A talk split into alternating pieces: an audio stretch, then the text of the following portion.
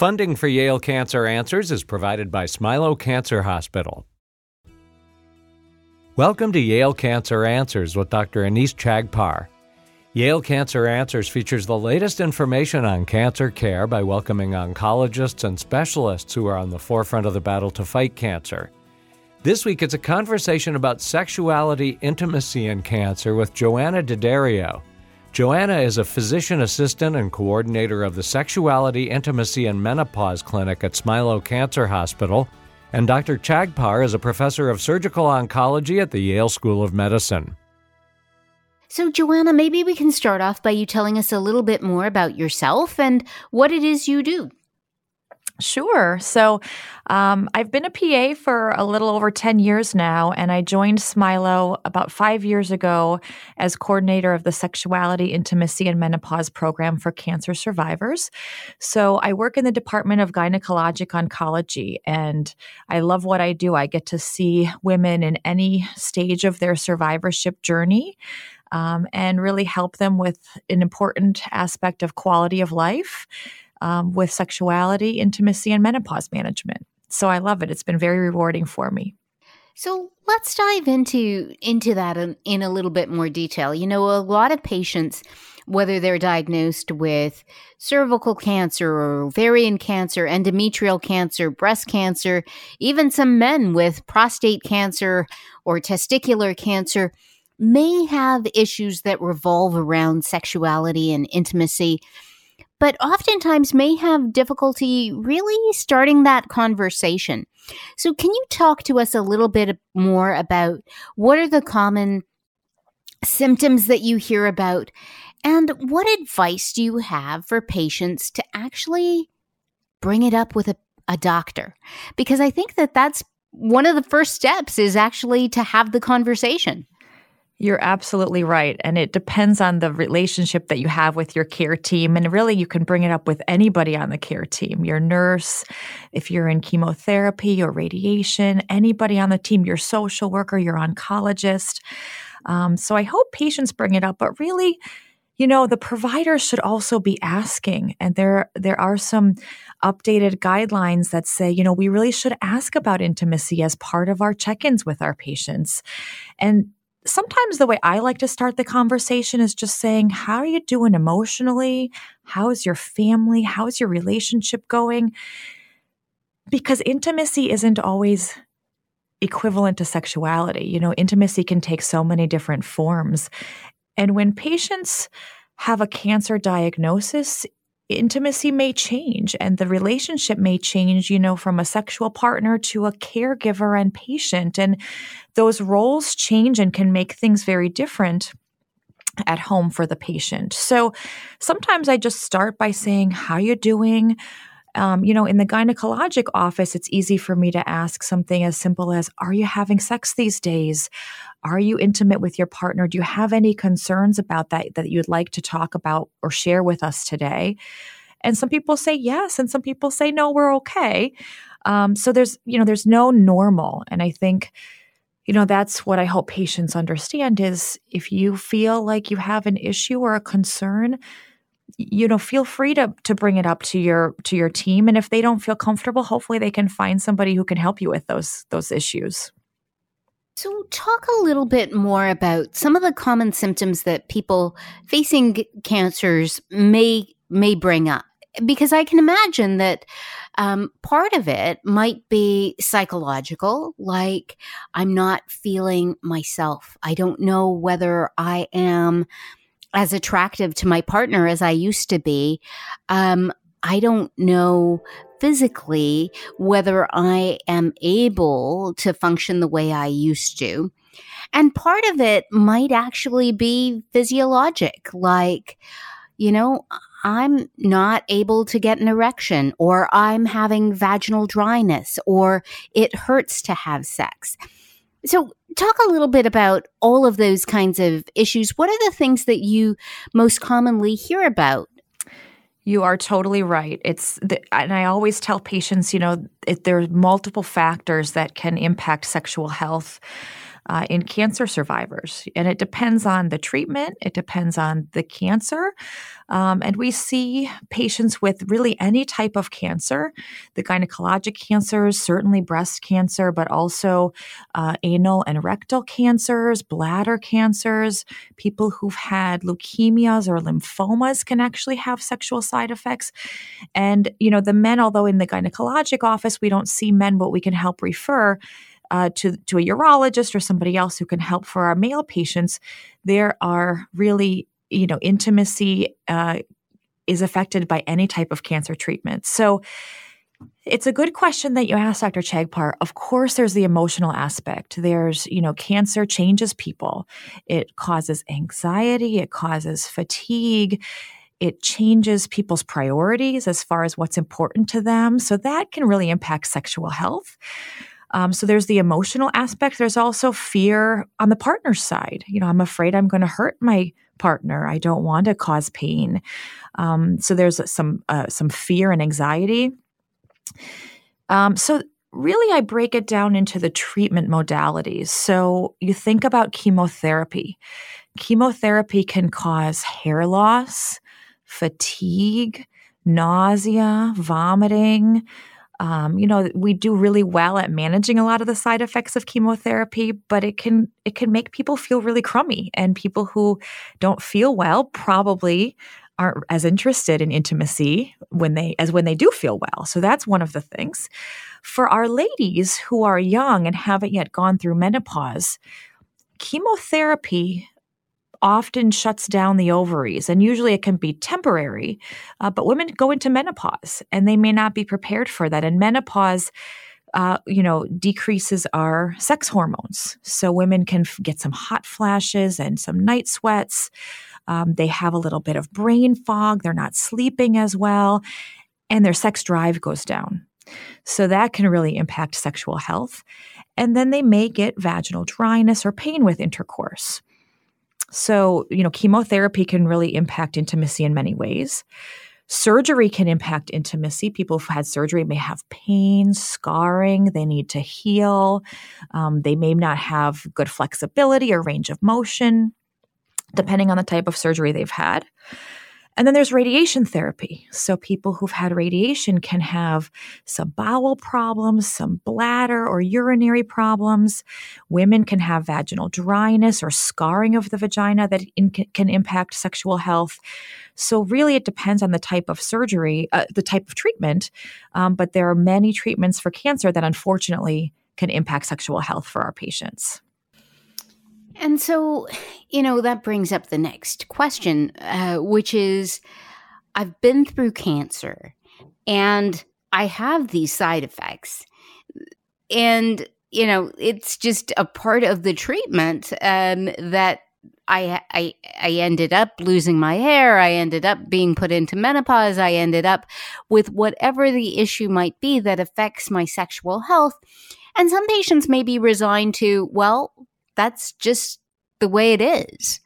Um, is that just the way it is, or are there things that you can do about that? You know, for many things, many of the symptoms or side effects that people experiencing uh, experience from their cancer treatment, we can mitigate those symptoms. We can't always fix them or bring them back to their precancer sexual health, but we try. Um, and it takes a team. So my team includes a gynecologist who specializes in, in uh, menopause and sexual health, myself as the PA, and we have our psychology team. And so we try to meet the patient where they're at. You know, we say, well, what's important to you and what's important to your relationship if you have a relationship. And we also keep in mind that, you know, sexual health doesn't always mean you have a partner. When, you know, people who don't have a partner can still be sexual beings. So we we talk about that you know what is your sexual baseline? What are your sexual wishes? What are your goals? And and then we try to help them the best we can as far as emotional support um, communication with a partner kind of exploring a new normal. Let's explore a new body you know someone who's had for example a mastectomy or has a port for chemotherapy or has an ostomy Um, let's explore the new body. You know, let's do a little bit of exploration and intimacy, um, and let's validate how things have changed. You know, we talk a lot about what you're experiencing is not unusual. This is what other patients also experience. Um, so there's some validation and emotional support. And then there are lots of things we can try to do to help our patients feel better um, and improve their sexual health and and get them to that goal. So, some of the modalities that we use are physical therapy. Um, we re- rely on our physical therapy colleagues to help with that. We uh, oftentimes recommend some over the counter treatments that people can buy at the pharmacy. Sometimes we use prescription medications. And for certain people, if they're depending on their cancer type, if they're candidates, we prescribe hormone therapy. So we can prescribe some hormone replacement therapy for our patients, which can oftentimes help. Um, and we try to get them to their goal if we can. Yeah.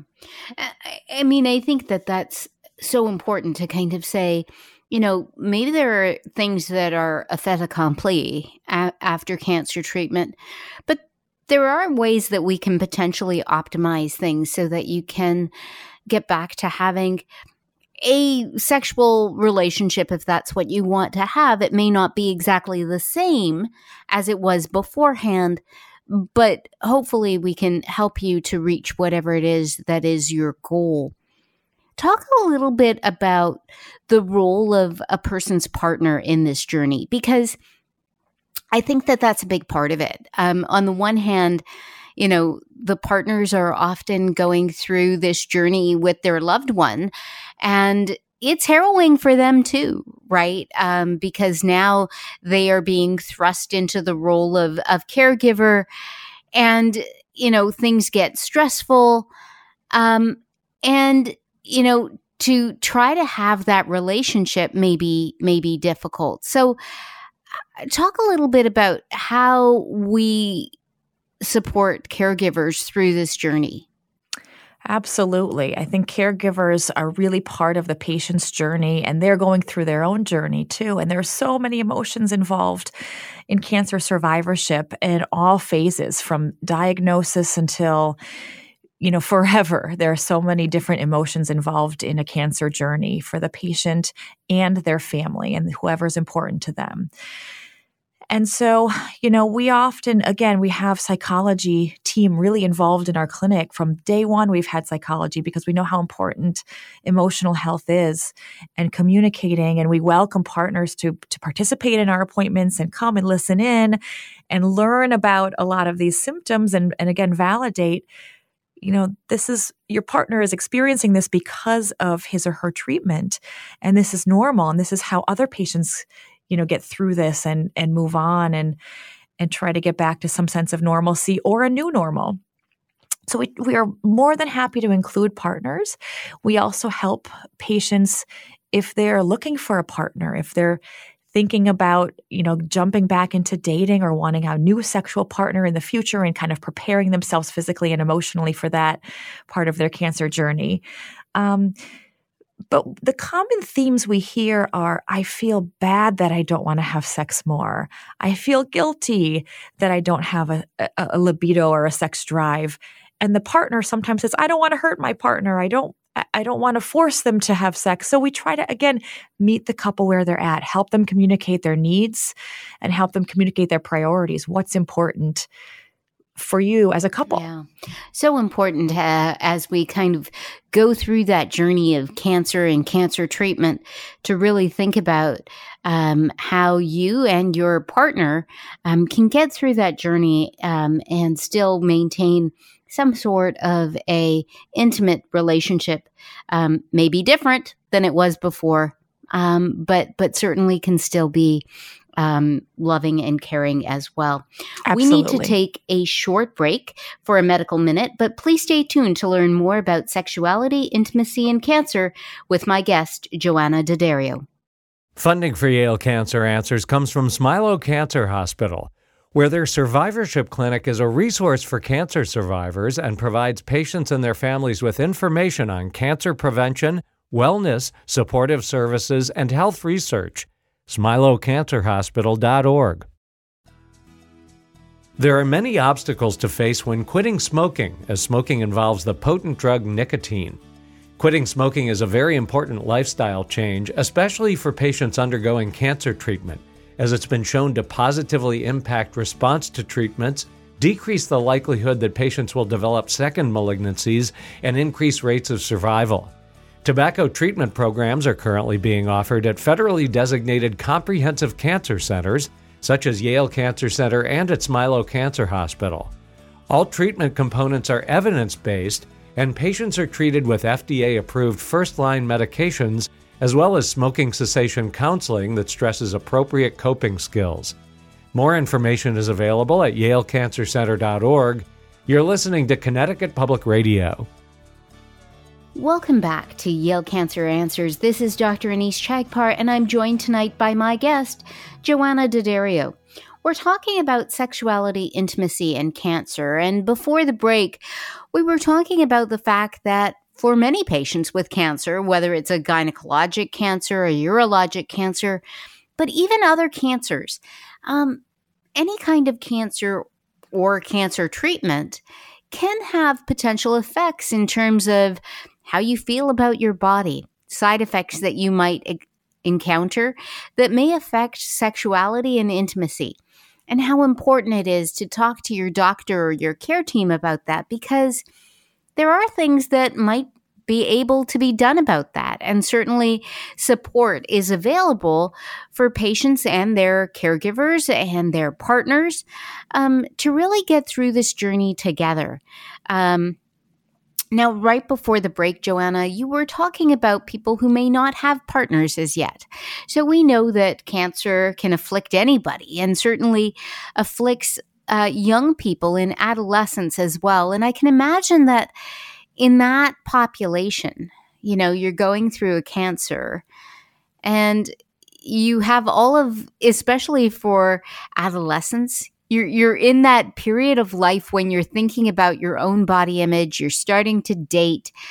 Um, that it may be particularly problematic, right? As you're thinking about, am I going to be attractive enough? Am I ever going to be able to have uh, a sexual relationship with somebody? Talk a little bit about how you address those issues with um, young adults, uh, people who um, may not have uh, really gotten into an established relationship yet, who have faced cancer and now are looking to the future and thinking, geez, how is this going to affect my my future sexuality? Yeah, that's a great question, Dr. Chagpar. You know, there are, are adolescent and young adult cancer survivors that are just at what we call the sexual debut, which can have a lot of hormonal fluctuations um, and really emotional challenges for young adult survivors. I think, again, one of the most important roles for us, the oncology team, is to really educate and validate our patients even before treatment starts so that they have an expectation of what might happen um, as a result of their cancer treatment. Um, you know, one of the one of the big challenges I think that young adults face is also fertility. You know, having to think about perhaps preserving fertility, meeting with an endocrinologist, um, you know, before chemotherapy or before their treatment, um, to make sure that if they in the future, if they want to have children, that they can and that's it takes a huge emotional toll as well. So that's also kind of another complex piece for adults uh, young adults and adolescents. And then it's the emotional piece of dating and and and a cancer journey and thinking about gosh do i tell somebody on my first date?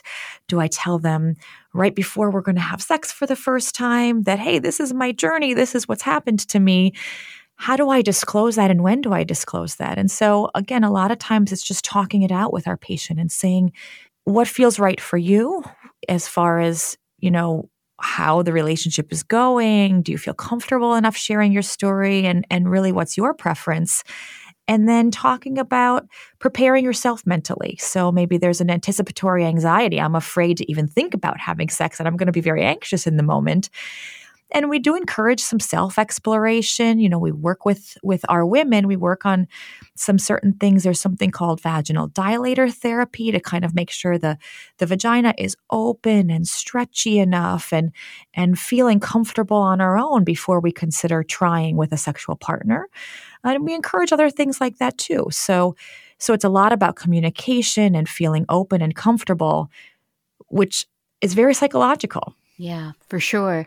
I mean, I can imagine that that some patients may as you were talking about just have anxiety like is everything going to work? Right. Am I going to be able to function? Am I going to be able to satisfy my partner? And yeah. and kind of going through that, um, I can imagine how that can be very anxiety provoking. And while it's something that, as we talked about before the break, you can certainly level set and talk to partners about um, at the outset uh, when uh, uh, they're in an established relationship with the partner who's going through the cancer journey to kind of talk about, you know, what issues uh, patients may be facing in terms of their sexual function.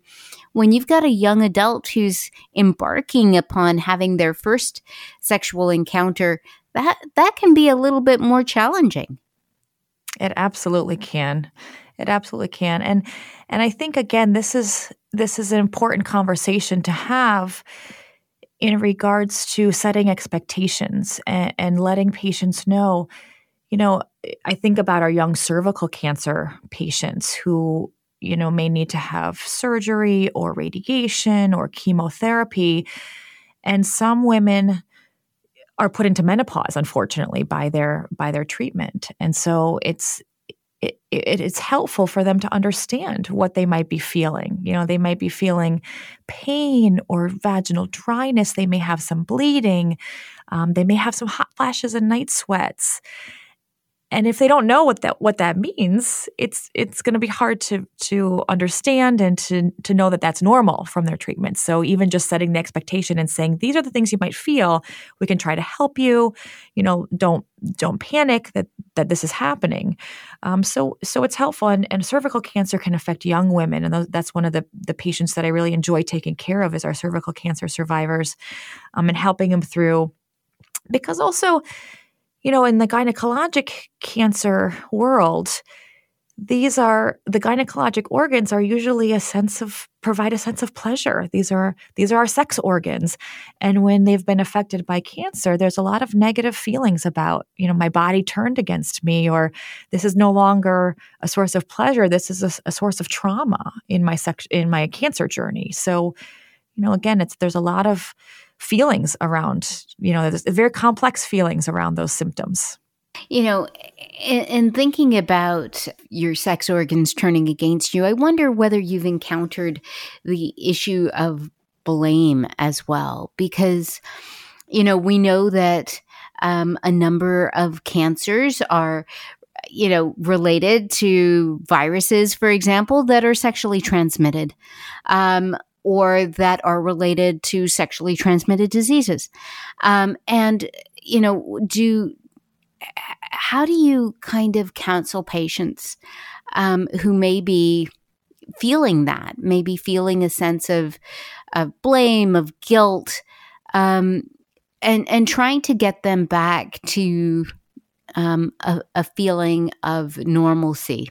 That's a tough one, Dr. Chagpar. That's where we, re- you know, I love having psychology te- part of uh, psychologists as part of our team because they can help us with those really complex feelings and discussions. You know, in these last few minutes that we have, I, I wanted to kind of delve into a little bit about previvorship. So we know that there are patients who don't yet have cancer, but maybe they have a strong family history or they have a genetic predisposition to cancer, and they may opt or may be thinking about um, taking actions that will proactively reduce their risk. But sometimes these actions, such as removing your ovaries, for example, uh, removing your breast prophylactically to reduce your, your risk of breast cancer may have side effects that may affect hormone levels and their sense of sexuality and intimacy. and they haven't yet even had cancer. And so, can you talk about kind of guiding patients through that, helping them to think about the effects that they may experience and, and how to approach that? Absolutely. This is this is another one of my favorite populations is our young cancer previvors who've often experienced a, fa- a close family member, you know, with cancer. Sometimes they've lost a loved one to cancer and they say, you know, I really don't want that to be me. I'll do anything I can to prevent that. And unfortunately, uh, especially in the gynecologic world, the prevention of ovarian cancer is really surgical prevention. And while we're working, and, and I'm hopeful that there will be better techniques for early detection of ovarian cancer in the future and and screening, right now we've, you know, we're, we're putting women into surgical menopause. You know, we're taking out the ovaries at a young age to prevent ovarian cancer. And so I think that the most important thing is setting the expectation and saying this is these are some things you may experience. You know, menopause can cause these symptoms. Again, hot flashes, night sweats, some sexual health changes. Here's how we're going to help you through those. And then afterwards we work really closely with our patients to try to to bring them back to their to their sexual health baseline if we can. And and you know, my my biggest hope is that women don't regret their decision. You know, I hope women go into it confident and saying I'm going to reduce my cancer risk and I feel good about doing that. It relieves a lot of anxiety about developing cancer. And, my biggest goal as a provider is to make sure that that they feel like it wasn't a bad decision. You know, I, I want them to feel good about their decision. And and these are often young women who have again, experience cancer in their family. They may have young children or they may not have children yet. They may be very um, highly educated and have you know be at the pinnacle of their careers and really successful and they're going through this pretty significant journey um, without actually having a cancer diagnosis so so i you know i love helping these women feel normal and mitigate their side effects and really keep them healthy. And and we do a lot of hormone replacement therapy for these patients if we can. Um, we do a lot of education and we we try really hard to make them feel like they never had surgery in the first place. And so you know in our in our last minute or so can you talk a little bit about any of the exciting developments that you see in terms of sexuality and intimacy and cancer on the horizon? Certainly, it's not an area that we used to talk a lot about back, you know, 20, 30, 50 years ago, but certainly is something that we're talking a lot more about now. Um, what research are you most excited about? So the, the the biggest thing for me that I'm excited about is a lot of research about removing the fallopian tubes for our women at high risk, but leaving the ovaries for a few more years and letting them get that hormonal function of the ovaries normally so that they don't have to go into this menopause early. So that's that's the biggest thing in the genetics gyneco- gynecologic world is can we prevent cancer by removing the fallopian tubes alone um, and keep women hormonally normal for a long time? Um, so I'm hopeful that that'll be something for the future for our patients who are at high risk. And in regards to the patients who have cancer, I'm hopeful that we can continue to develop some new therapies for treating their side effects, treating some of their symptoms that affect sexual health, and also just getting better at asking and having more providers know that we need to ask our patients and help them to find the resources they need uh, for sexual health. Johanna D'Addario is a physician assistant and coordinator of the Sexuality, Intimacy, and Menopause Clinic at Smilow Cancer Hospital. If you have questions, the address is canceranswers at yale.edu, and past editions of the program are available in audio and written form at yalecancercenter.org. We hope you'll join us next week to learn more about the fight against cancer here on Connecticut Public Radio. Funding for Yale Cancer Answers is provided by Smilow Cancer Hospital.